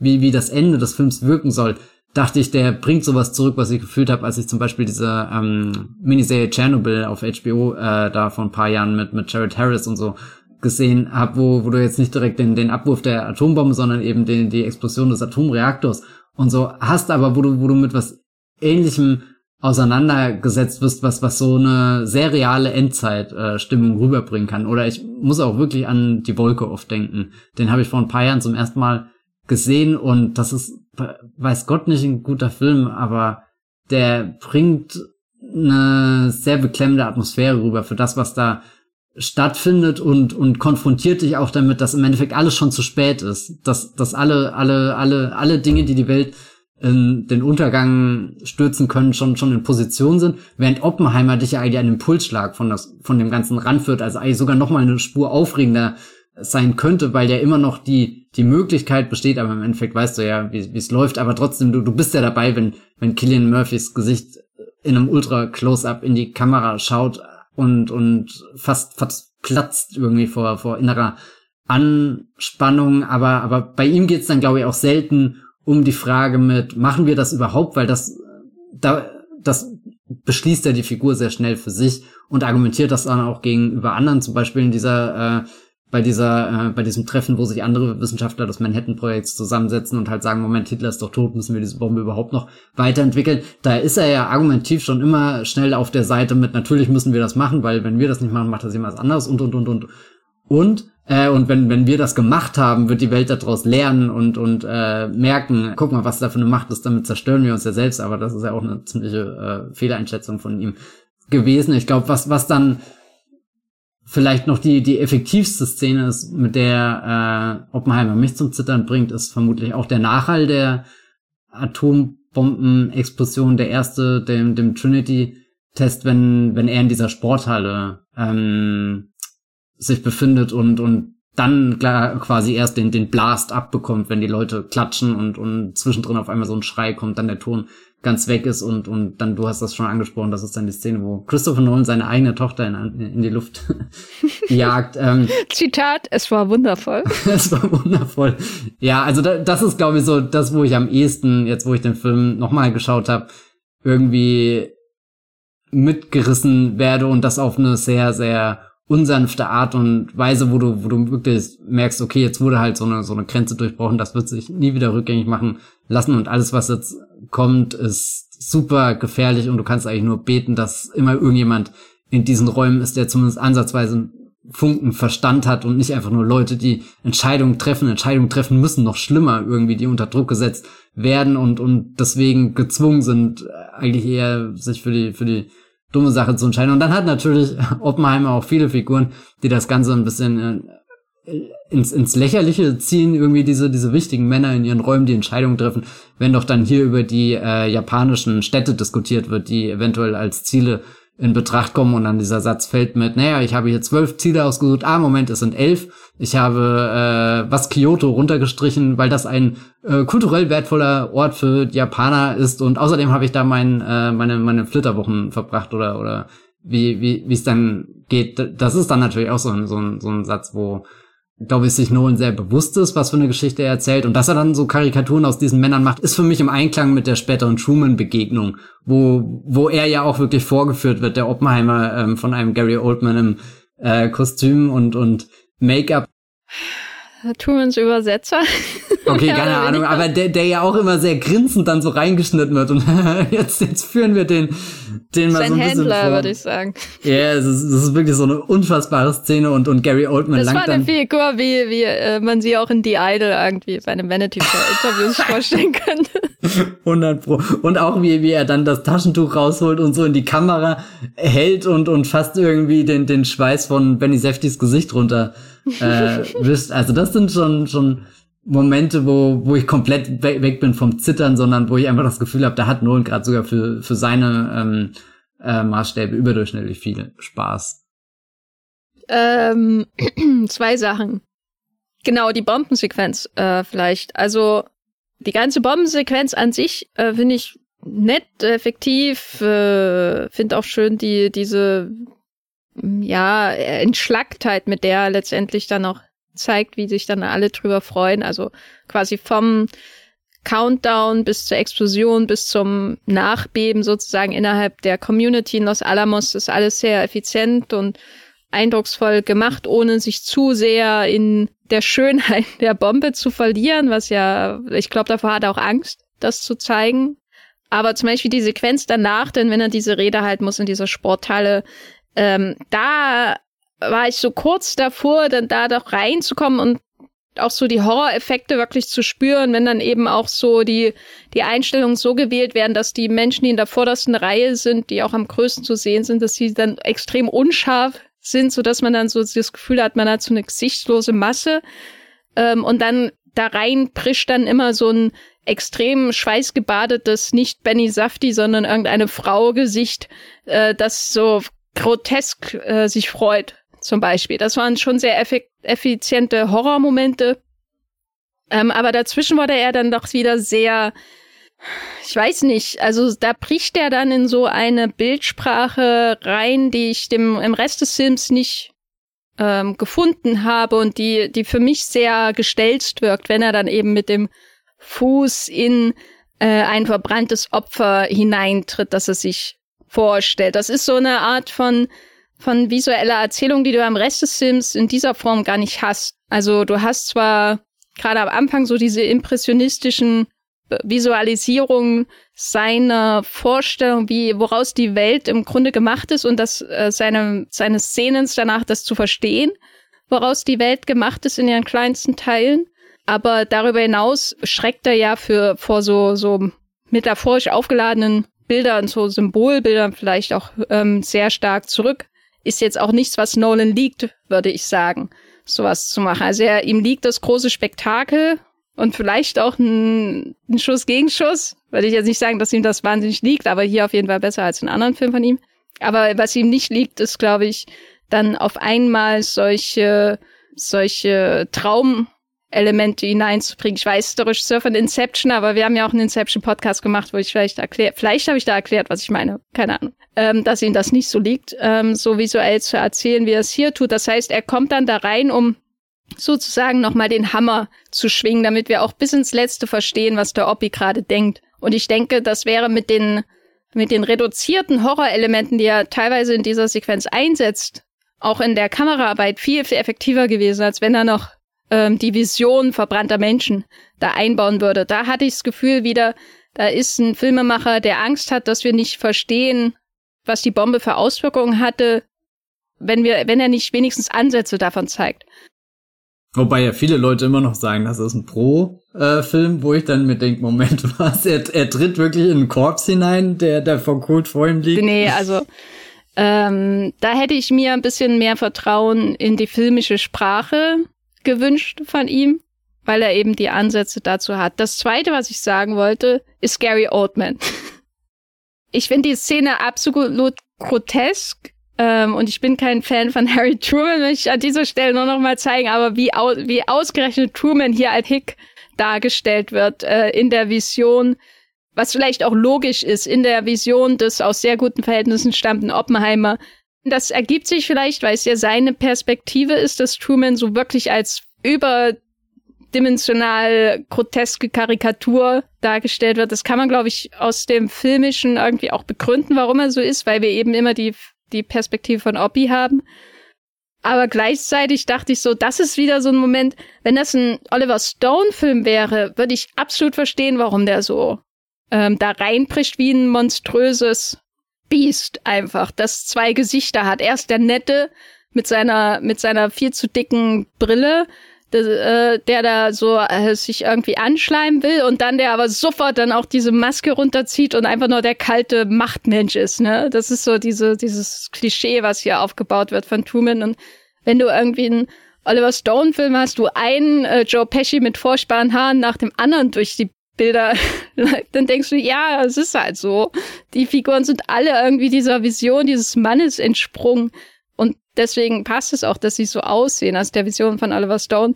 Während hier wirkt es, also in Oppenheimer ist schon so ein seltsamer Effekt, dass manche Figuren recht naturalistisch äh, skizziert werden und andere wirken wie Peter Sellers und Dr. Stranger. so äh, wie jede Peter Sellers Figur und Dr. Stranger oder so. Also es ist so ein ständiger Whiplash-Effekt. Wann kriege ich jetzt eine peinliche Karikatur von Harry Truman und wann kriege ich einen naturalistischen äh, Josh Hartnett, weißt du? Das ist so ein bisschen seltsam. Da hätte ich mich auch manchmal, also da kann ich manchmal nicht so richtig aus dem Film heraus erklären, warum ist es so e extrem. Und manchmal habe ich mir einfach einen trashigeren Nolan gewünscht, der dann auch so richtig reinbuttert in diesen äh, Instinkt, den er ja offensichtlich hat, aber den er weitestgehend unterdrückt. Aber da haben wir ja zumindestens den, den Kenneth Brenner im Film, der, der schon am Anfang sagt, ah, du musst irgendwo anders hin, wo, wo man dich denken lässt. Aber wo? Göttingen, ah, boah, schickt ihn zu boah. Das ist eine der geilsten Passagen.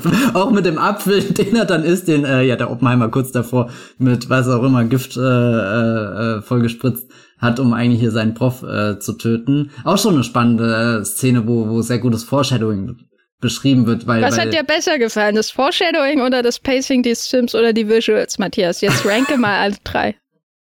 Äh, zwei, drei und eins, was auch immer was war, keine Ahnung. Nein, okay. aber ähm, tatsächlich also A, ich bin sehr hypnotisiert von dem Apfel, weil dieser Apfel ein perfektes Blatt hat, was so abgeht. Und ich habe wirklich, ich kaufe viele Äpfel, aber ich habe noch nie einen Apfel gekauft, der so ein Blatt hatte. Das heißt, der, der Apfel muss irgendwie wirklich vom Gelände von Cambridge frisch gepflückt Von Isaac Newton persönlich ja, runtergefallen. Ja, ja, wahrscheinlich, das ist, das ist, der stand da die ganze Zeit da und Oppenheimer hat da wirklich was Wertvolles zerstört. Einfach und den Ding. Äh, dann fand ich natürlich sehr schön, dass er ihn den Apfel ähm, vor dem ähm, Mund wegreißt mit den Worten Wurmloch, was mich natürlich als sehr großer Christopher Nolan äh, begeisterter Enthusiast, Liebhaber, Stan äh, an ein anderes Werk von ihm erinnert hat, wo er übrigens deutlich näher an Malik rankommt als in diesem Film, nämlich äh, Interstellar, aber ich glaube, das ist nicht wirklich eine beabsichtigte Referenz. Nein, tatsächlich finde ich die Idee ähm, völlig unabhängig von der ironischen Verwendung des Begriffs Foreshadowing. Ich finde diese Idee interessant, dass sie, ähm, weil das ist ja irgendwie eine Frage, die du dir bei Oppenheimer stellen musst, mit dem, äh, klar, er hat jetzt diese, diese Massenvernichtungswaffe mit seinem Team geschaffen.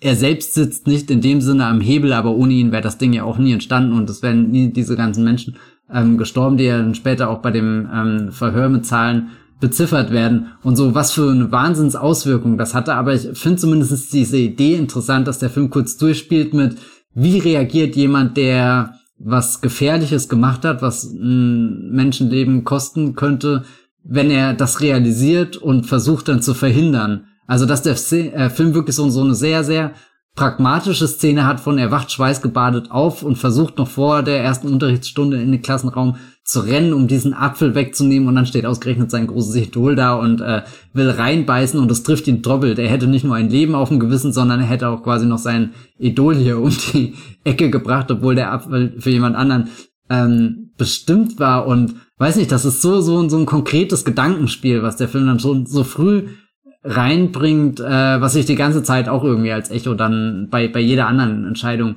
äh, im Kopf hatte, die gefilmt Und ehrlich gesagt, also der Film spricht ja sehr viele Dinge direkt an, aber vermutlich ist das auch sehr unmöglich, sowas in irgendeiner Art und Weise zu beantworten. Aber wenn ich in den Film reingehe und eine Sensationslust ist natürlich diese Atomexplosion zu sehen. Äh, da, da wird ja auch äh, zu einem Spektakel draus gemacht. Wir erleben den Countdown, wie das alles vorbereitet wird, wie der, das Feuer hochgeht und so, wie alle außenrum schon da sitzen. Wir sehen ja sogar Oppenheimer aus seinem Häuschen rausgucken. Neben ihm steht die Kamera und du kannst ja auch irgendwie den Regisseur an dieser Stelle dann vorstellen. Also das sind ja auch schon so. Oder den Mann im äh, Projektionskasten. Ja, ja, genau. Also so, das ist ja ein Bild, was wirklich nicht zufällig existiert. Auch wieder an das ganze Licht da so, so reinströmt. Also wirklich so, so, so ein ultimatives, ähm, Christopher Nolan ist sich sehr bewusst, dass er gerade ein, ein Film, wie, wie in, Kino.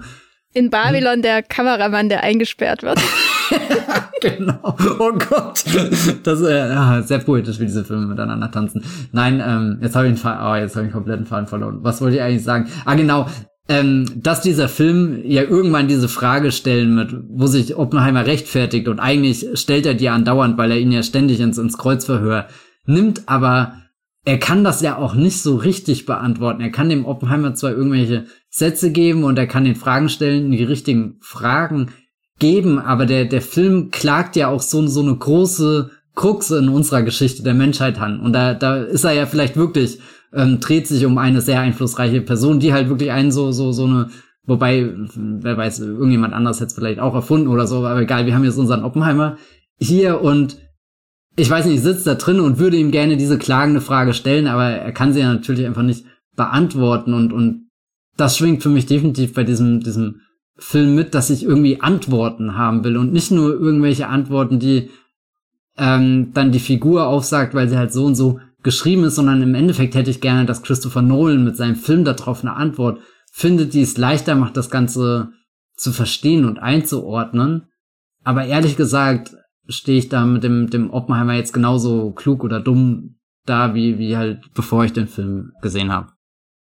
Ich meine, es ist ja auch eine Stärke, ne, des Films, dass er, dass er in Teilen dich hineinblicken lässt in sein, seine Perspektive, aber er auch ein bisschen Enigma bleibt. Ja, und ich meine, klar, also ich, ich will ja gar nicht, dass das mir beantwortet. Das ist ja eigentlich, es ist wirklich der Widerspruch, mit dem ich daran gehe. Ich will eine Antwort haben, aber ich glaube, jede Antwort, die ich bekommen könnte, ist ja unbefriedigend.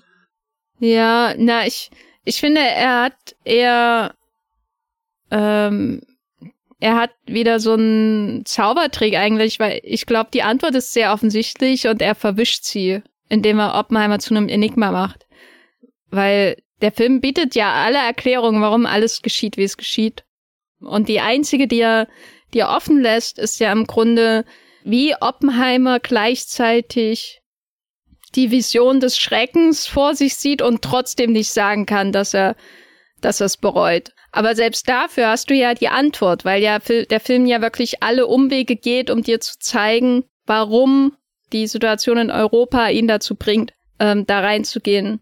Verbunden natürlich mit seinem persönlichen Ehrgeiz und seinem, seinem Getriebensein, wie so viele Nolan-Helden äh, immer so ins Konstruieren hineinzugehen, ins Bauen, ins Kreieren, ähm, und die Konsequenzen, über die ist man dann hinterher überrascht. Deswegen glaube ich, macht er etwas komplexer, was gar nicht so komplex ist, manchmal.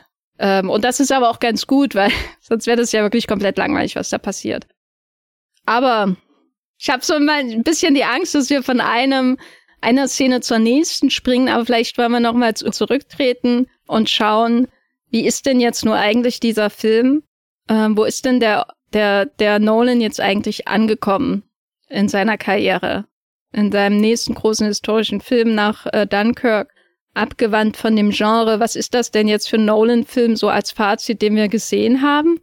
Äh, vielleicht kann ich auch gleich anfangen. Ähm, für, mich, für mich ist es wieder ein Rückschritt, weil ich habe äh, ja schon immer Probleme mit ihm als Regisseur was sicher auch davon gespeist wird, dass er so eine extreme Verehrung in gewissen cinephilen Kreisen erhält, die ich nicht nachvollziehen kann oder manchmal kann ich sie nachvollziehen, aber ähm, nicht emotional. Ich finde, ich finde nicht das in dem Film, was die anderen in dem Film finden, ähm, aber vielleicht suche ich auch in Film was anderes als Nolan-Fans. Ist ja, jeder findet ja in Film sein eigenes Glück und dafür, das ist ja das Schöne an Film sozusagen. Ähm, und hier muss ich sagen, nachdem ich in Dunkirk schon sehr erfreut war darüber, wie wenige Menschen, wie wenig die Menschen reden und wie sehr ich äh, zumindest oder mindestens Teile von Tenet als Idee einfach sehr beeindruckend und als, als äh, visuelles Erlebnis auch sehr interessant fand. Nicht die Teile mit dem russischen ähm, Niels Bohr. Aber bei Tenet würde ich sagen, im Nachhinein gab es zumindest so einen Willen zum Spektakel, den ich wieder beeindruckend fand. Insbesondere nachdem er halt so zu, to, zu Tode erzählte Filme hatte, wie ähm, The Dark Knight Rises und äh, in Teilen auch Interstellar. Und jetzt habe ich aber wieder einen zu Tode erzählten Christopher Nolan-Film, der der einfach irgendwie, wo ich immer dann da sitze und je, sehe, wie jemand in seinem eigenen Gefängnis irgendwie nicht klarkommt mit den eigenen Grenzen, die er sich gesetzt hat. Oder wo ich denke, das ist vielleicht einer seiner persönlichsten Filme, zumindest wenn man ihn darüber reden hört, wie ihn das Thema angeht und wie wichtig er das findet, die, die atomare Bedrohung der Welt. Äh, wenn ich mir dann den Film anschaue, ist der so distanziert und kontrolliert in großen Teilen, so als hätte er alle seine Ängste und Befürchtungen und Faszinationen, was die Oppenheimer-Figur angeht, so stark über Jahre kanalisiert, bis er sie endlich in, unter Kontrolle hat. Und dann hast du halt so einen Film, der dermaßen leidenschaftslos auf den Weltuntergang blickt, dass es mich dann schon am Ende wieder überrascht hat. Und das fand ich sehr schade, weil alles, was ich davor darüber gelesen habe, hat mir jetzt nicht unbedingt Vorfreude bereitet, irgendwie ein 180-minütiges Biopic von Christopher Nolan zu sehen, da würde ich lügen. Aber bei mir bleibt für immer, glaube ich, die Diskrepanz zwischen der Leidenschaft, die Nolan in Interviews für seine Themen oder fürs Filmemachen an sich aufbringt und den leidenschaftslosen, äh, mechanisch erzählten Film, die er dann tatsächlich dreht. Und hier ist es, glaube ich, am stärksten spürbar, weil ich glaube, das Thema ihn angeht, weil er in einer Zeit aufgewachsen ist. Insbesondere würde ich sagen, in den 80er Jahren, wo das Thema sehr, sehr präsent noch war. Insbesondere die Atomkraft als Gefahr, nicht nur in Tschernobyl, sondern auch äh, in Waffensystemen. Äh, als Kind der 90er war das nicht mehr so relevant für mich, muss ich sagen. Dann war eher das, ähm, war eher die Tschernobyl-Katastrophe noch das, was da am meisten nachgewirkt hat, auch weil wir die Wolke natürlich in der Schule lesen mussten, Matthias. Und deswegen war ich dann irgendwie enttäuscht, ähm, dass das, was ihm so nahe ist, offensichtlich dann zu so einem Film führt. Aber andererseits bin ich dankbar, dass er Robert Downey Jr. die Rolle gegeben hat. Vielleicht um auf einer positiven Note zu enden. Wo, wo siehst du jetzt den Nolan angekommen und was ist angekommen und was ist ähm, Oppenheimer dann nun für einen Film geworden, Matthias? Also ich glaube, äh, für mich ist es nicht so ein großer Rückschritt, wie du das gerade beschrieben hast. Aber es ist definitiv auch kein, kein Sprung. Also wenn ich mir jetzt seine letzten drei Filme anschauen würde, da fällt Oppenheimer hinter alle zurück. Interstellar ist für mich wirklich da der, der bisher größte von ihm, der, der unerreichteste, wo er für mich als Filmmacher auch einfach am weit, weitesten geht. Was vielleicht aber auch einfach mit dem, dem Raum zu tun hat, den er in Interstellar erforscht. Bei Dunkirk habe ich immer das Gefühl, das ist so, wenn ich auch in, weiß nicht, aus sehr vielen Jahren zurück auf sein Schaffen blicken würde und überlege, wo hat er das Kino wirklich verstanden, dann ist vermutlich Dunkirk der Film, wo ich das Suchen anfangen würde, weil, weil ich es sehr mag, wie reduziert er einfach auf die einfachsten Mittel ist, die er als Filmemacher zur Verfügung hat. Natürlich hat der Film mehrere hundert Millionen Dollar gekostet und er dreht da Szenen, die, die andere Filmschaffende jetzt nicht umsetzen könnten, weil sie so komplex sind, aber wirklich so, so ganz runtergebrochen, diese, diese drei Ebenen, die er da ins Spiel bringt, äh, dass er, dass er irgendwie sagt, jedes hat so, so ein Element irgendwie, eine, eine Bewegung, die ich anschauen will. Alles passiert ein bisschen in einer anderen Zeit, aber ihr seid vor allem, ihr müsst wirklich diese Bilder einfach angucken und was anderes bleibt euch jetzt nicht übrig. Also da habe ich wirklich das Gefühl, da ist er so, so ganz nah an irgendwie so, so einem, so einem grundlegenden Verständnis von was halt passiert, wenn du Bilder in Bewegung versetzt und und Tenet ist halt einfach der der Ausrasterfilm. Also als der damals kam, war das natürlich auch irgendwie so dieser dieser Erlösungsfilm aus diesem ersten Lockdown in der Pandemie, irgendwie wieder gleich ein Kinofilm, der dann das Kino hat auch so stark spüren lassen. Ich glaube, da hat er lange in mir äh, gelebt in dieser Form, aber in den in letzter Zeit, wenn ich immer wieder auf diesen Film zurückblick, finde ich es wirklich irrsinnig, dass der in, du hast vorhin gesagt, kompromisslosen Form existiert, wie er ist. Und ehrlich gesagt würde ich mir wünschen, dass Nolan, wenn er keinen zweiten Interstellar oder so dreht, dass er wirklich mehr in diese Tenet-Richtung geht, wo er sich ganz krasse Konzepte ausdenkt, immer tief verwurzelt, auch irgendwie mit so, so Genre-Sachen ist. Also im Endeffekt ist das ja die, die, die radikalste Form von irgendwie einem Sci-Fi-Agenten-Thriller, James Bond-Film, was auch immer, hat er ja auch schon oft gesagt, dass er sowas gerne mal drehen würde. Und im Endeffekt hat er das jetzt auch schon in verschiedener Variation gemacht. Inception hat das ja auch schon in sehr vielen Teilen drinne gesteckt. Und ich denke mir halt die ganze Zeit, wenn Tenet schon so bizarr ist, eigentlich so, so abstoßend in vielerlei Hinsicht, äh, vor, im Vorgespräch vom Podcast, haben wir ja ganz kurz über den, den Protagonisten geredet, der ja auch einfach nur der Protagonist heißt und so. Also es ist irgendwie ist, ist der Film wirklich so so so so ein, so ein, so, ein, so, eine, so eine Bestie und ich würde echt gern wissen, was passiert, wenn, wenn dieser Christopher Nolan noch ein bisschen weiter ausrastet, weil da ist er definitiv für mich das, was du vorhin bei Oliver Stone beschrieben hast. Jemand, der dir einfach den Film so vor den Latz knallt, dass du dem ausgesetzt bist und entweder rennst du halt mit erhobenen Händen aus dem Saal und flüchtest dich auf die Toilette oder äh, du, du rast mit über den Highway in dem Feuerwehrauto, vorwärts und rückwärts. Ja, ich weiß nicht, wo, wo fällt dann der Oppenheimer hin? Vermutlich schon irgendwie in, in die Zeit davor. Aber ich würde ihn jetzt auch nicht direkt mit den Dark Knight-Filmen zum Beispiel vergleichen, auch nicht mit Inception. Ja, es, es, es fühlt sich komisch an irgendwie. Mich erinnert ein bisschen wie, äh, an äh, Memento mit mehr Geld. Ja, boah, den habe ich schwach in Erinnerung schon wirklich lang nicht mehr geschaut. Vielleicht auch Insomnia, keine Ahnung. Den ersten Batman Begins, ich weiß nicht. Ich habe immer Angst, wenn ich die Batman-Filme nochmal schaue, dass am Ende mir The Dark Knight Rises am besten gefällt. Das ist irgendwie so eine irrationale Angst, wie wenn ich jetzt nochmal die Craig Bonds schaue, dass irgendwie Skyfall der schlechteste ist. Ich weiß es nicht, was, was? da in meinem Kopf kaputt gegangen ist. Aber ähm, also es ist für ihn definitiv ein Schritt zurück, darauf kann ich mich einigen. Aber sobald ich in dem Film drinne sitze, läuft der irgendwie. Also ich muss mich überwinden, ins Kino reinzugehen, weil da halt auch irgendwie 180 Minuten stehen und das sind halt drei Stunden, die du aus deinem Tag erstmal rauskratzen musst, um den halt schnell dann und da nochmal zu gucken. Das geht nicht so einfach wie eventuell bei dem anderen Teil von Barbenheimer, nämlich Barbie.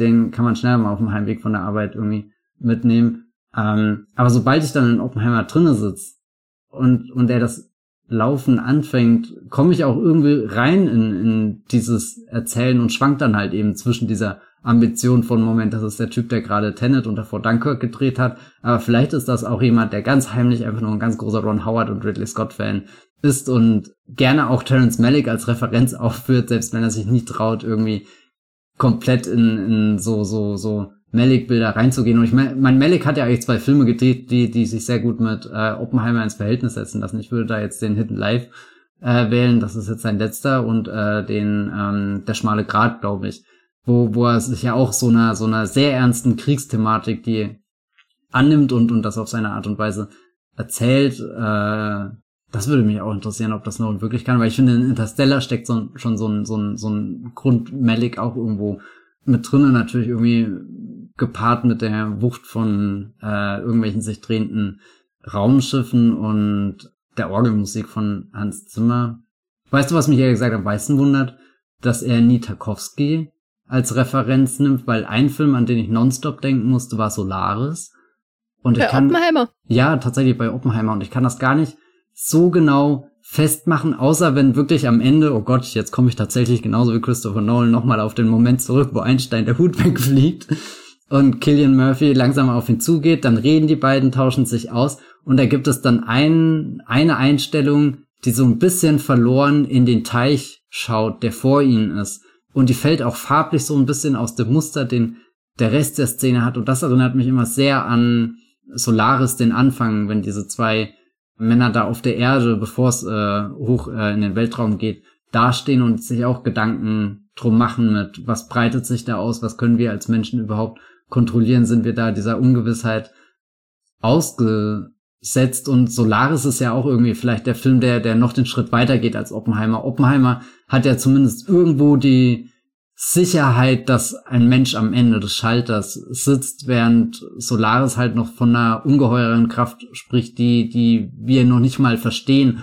Und Oppenheimer ist eigentlich der Film, der, der so weit geht und sagt, das sieht erstmal alles sehr seltsam in seinem Kopf aus. Da fliegen einfach nur Funken rum, aber er ist tatsächlich sogar jemand, der das ordnen kann mit der Hilfe von ganz vielen anderen Wissenschaftlern, die ähm, zusammenarbeiten. Kann das so ein ein, ein Urphänomen gebündelt werden? Oder wie wird das in der Radioansprache von Truman gesagt? So, wir, wir, wir haben diese, diese, diese Bomben sind aus der, der, der, der weiß nicht, irgendeine so Urkraft oder so entstanden, irgend so ein, so, so ein Wort verwendet. Er da und, und bei Solaris existiert das ja in so einer, so einer ganz ungezähmten Form, die rüberschwappt und äh, Besitz von deinem Bewusstsein ergreift und du kannst es eben nicht fassen. Ich glaube, weiß nicht, also ihr müsst auch Solaris jetzt wirklich nochmal schauen, aber das ist so ein Film, der immer im Hinterkopf ist, wenn ich den Oppenheimer irgendwie angucke und dann eben wirklich auf bei diesem letzten Bild festgenagelt wird und ich würde Christopher Nolan tatsächlich gerne fragen, ob ob das in irgendeinem Verhältnis oder oder Verbindung parallele zueinander äh, steht oder ob das auch einfach wieder nur mein Kopf ist. Ja, äh, insofern willkommen in meinem Kopf. Ähm, Oppenheimer existiert dort. Ich schaue mir gerne an, aber brauche ein bisschen Überwindung, mich reinzusetzen. Manchmal habe ich Gänsehaut, manchmal habe ich nicht.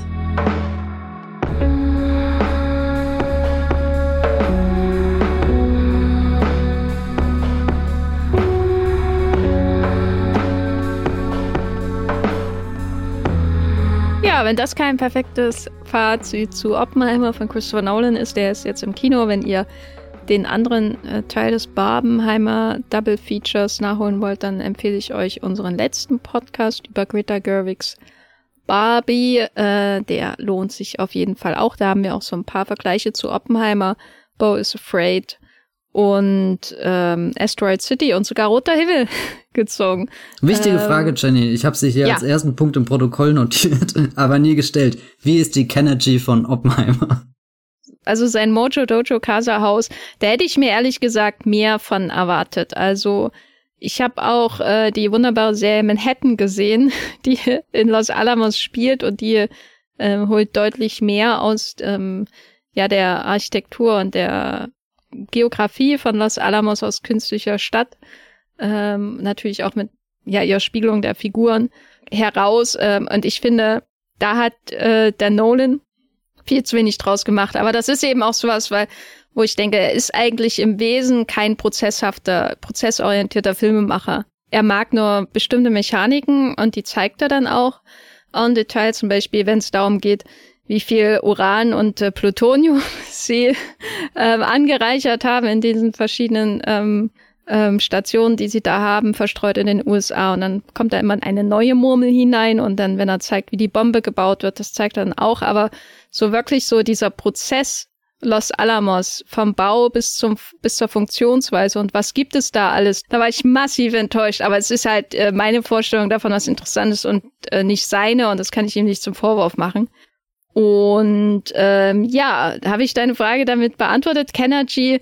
Ich würde sagen, ähm, Oppie ist schon ein Ken, ähm, aber äh, Lawrence ist ein Alan. Lawrence, wer war das nochmal? Ah ja, Josh Hartnett. ja.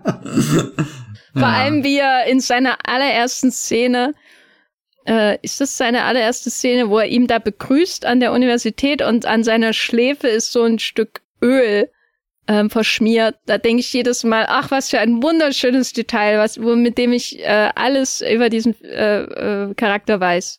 Ähm, und das ist ein Alan-Moment. Und man muss sagen, äh, es gibt auch so einen Moment äh, Richtung, wenn sie erstmal wissen, dass sie die Mauer nicht hochwärts, sondern seitwärts fahren müssen, äh, wenn sie über das schwere Wasser an die Deutschen reden. Also ähm, ist viel Kennergy in dem Film, würde ich sagen. Hm. Also ich glaube, bei Josh Hartnett würde ich am Anfang sogar fast denken, er ist ein Kenner, aber es gibt dann später an diesem runden Tisch, wo sie sitzen und drüber reden, dass, oh Gott, die Russen haben jetzt auch äh, irgendwie die Atombombe. Und da äh, wirft ja Robert Downey Jr. ihm so, willst du das kommentieren? Und er so nur so ganz leise, nein. da finde ich übrigens sehr witzig und ich glaube, das ist der größte Gag, den Christopher Nolan in diesem Film eingebaut hat, dass während sie da in diesem runden Tisch mit dem äh, hier mit dem Admiral Strauss reden, dass in der Mitte des Tisches ein riesengroßer Blumenstrauß ist, der die ganze Zeit verrückt wird, bis ihn am Ende wirklich jemand einfach packt und wegnimmt, damit sie sich gegenseitig Und vor allem ist immer der Indian dahinter versteckt, ja. der wirklich der ideale Mensch ist und um hinter einem Strauß versteckt zu das, sein. Das ist schon der absolute Wahnsinn. Aber ich äh, sekundiere deine Idee von äh, Christopher Nolan ist der Murmelkönig äh, Hollywoods und vielleicht traut er sich ja in seinem nächsten Film den Moment der Zündung der Atombombe auch in ein Traumballett äh, übergehen zu lassen. Ich meine, das ist ein Nolan, den wir noch gar nicht kennengelernt haben. Hallo? Oh Gott, das klingt wie ein absoluter Albtraum. Äh, Matthias, wo bist du im Internet zu finden, äh, wenn du nicht gerade in Barbie bist? Genau, äh, ja, nirgendwo. Ich bin nonstop in Barbie momentan, aber eventuell setze ich Tweets ab auf twitter.de, äh, X meine ich, auf, ich setze X's ab auf x.de, was sich alles falsch anhört, und da bin ich unter dem Namen Matthias Hopf oder at Bibelrocks mit 3e zu finden. Ihr könnt auf meinem Blog vorbeischauen, das Filmfilter, oder auf Movieplot. Ähm, genau, da ist vielleicht auch ein Text von mir zu Oppenheimer zu lesen. Wer weiß, ob der schon online ist, wenn dieser Podcast online ist. Jenny, wo, wo, bist du noch bei X oder bist du schon woanders hingewechselt? Hast du das sinkende Schiff verlassen? Also auf meinem Handy ist noch der, der wunderschöne äh, weiße Vogel auf blauem Grund und ich, äh, ich streiche ihn jedes Mal, wenn ich ihn sehe. Ich habe sogar einen Screenshot gefunden. Ja, ähm, ja ich bin auch bei twitter.com äh, als Gafferlein beziehungsweise Jenny Jecke und ihr findet mich auch bei Letterboxd äh, als Jenny Jecke und bei Mulplot ähm, schreibe ich natürlich auch. Ich glaube, ich werde jetzt schon müde, weil es geht jetzt um auf 22 Uhr los. Deswegen würde ich einfach mal sagen, ich beende hier mit diesem Podcast, der ähm, ja nicht so lang werden soll wie Oppenheimer. Das hast du ja schon versprochen am Anfang. Ähm, ich danke euch allen fürs Zuhören. Ich danke dir, Matthias, für deine Hobby-Leidenschaft. Sonst wäre es ein sehr einseitiger Podcast hier geworden. Und äh, wir hören uns beim nächsten Mal. Tschüss. Ciao.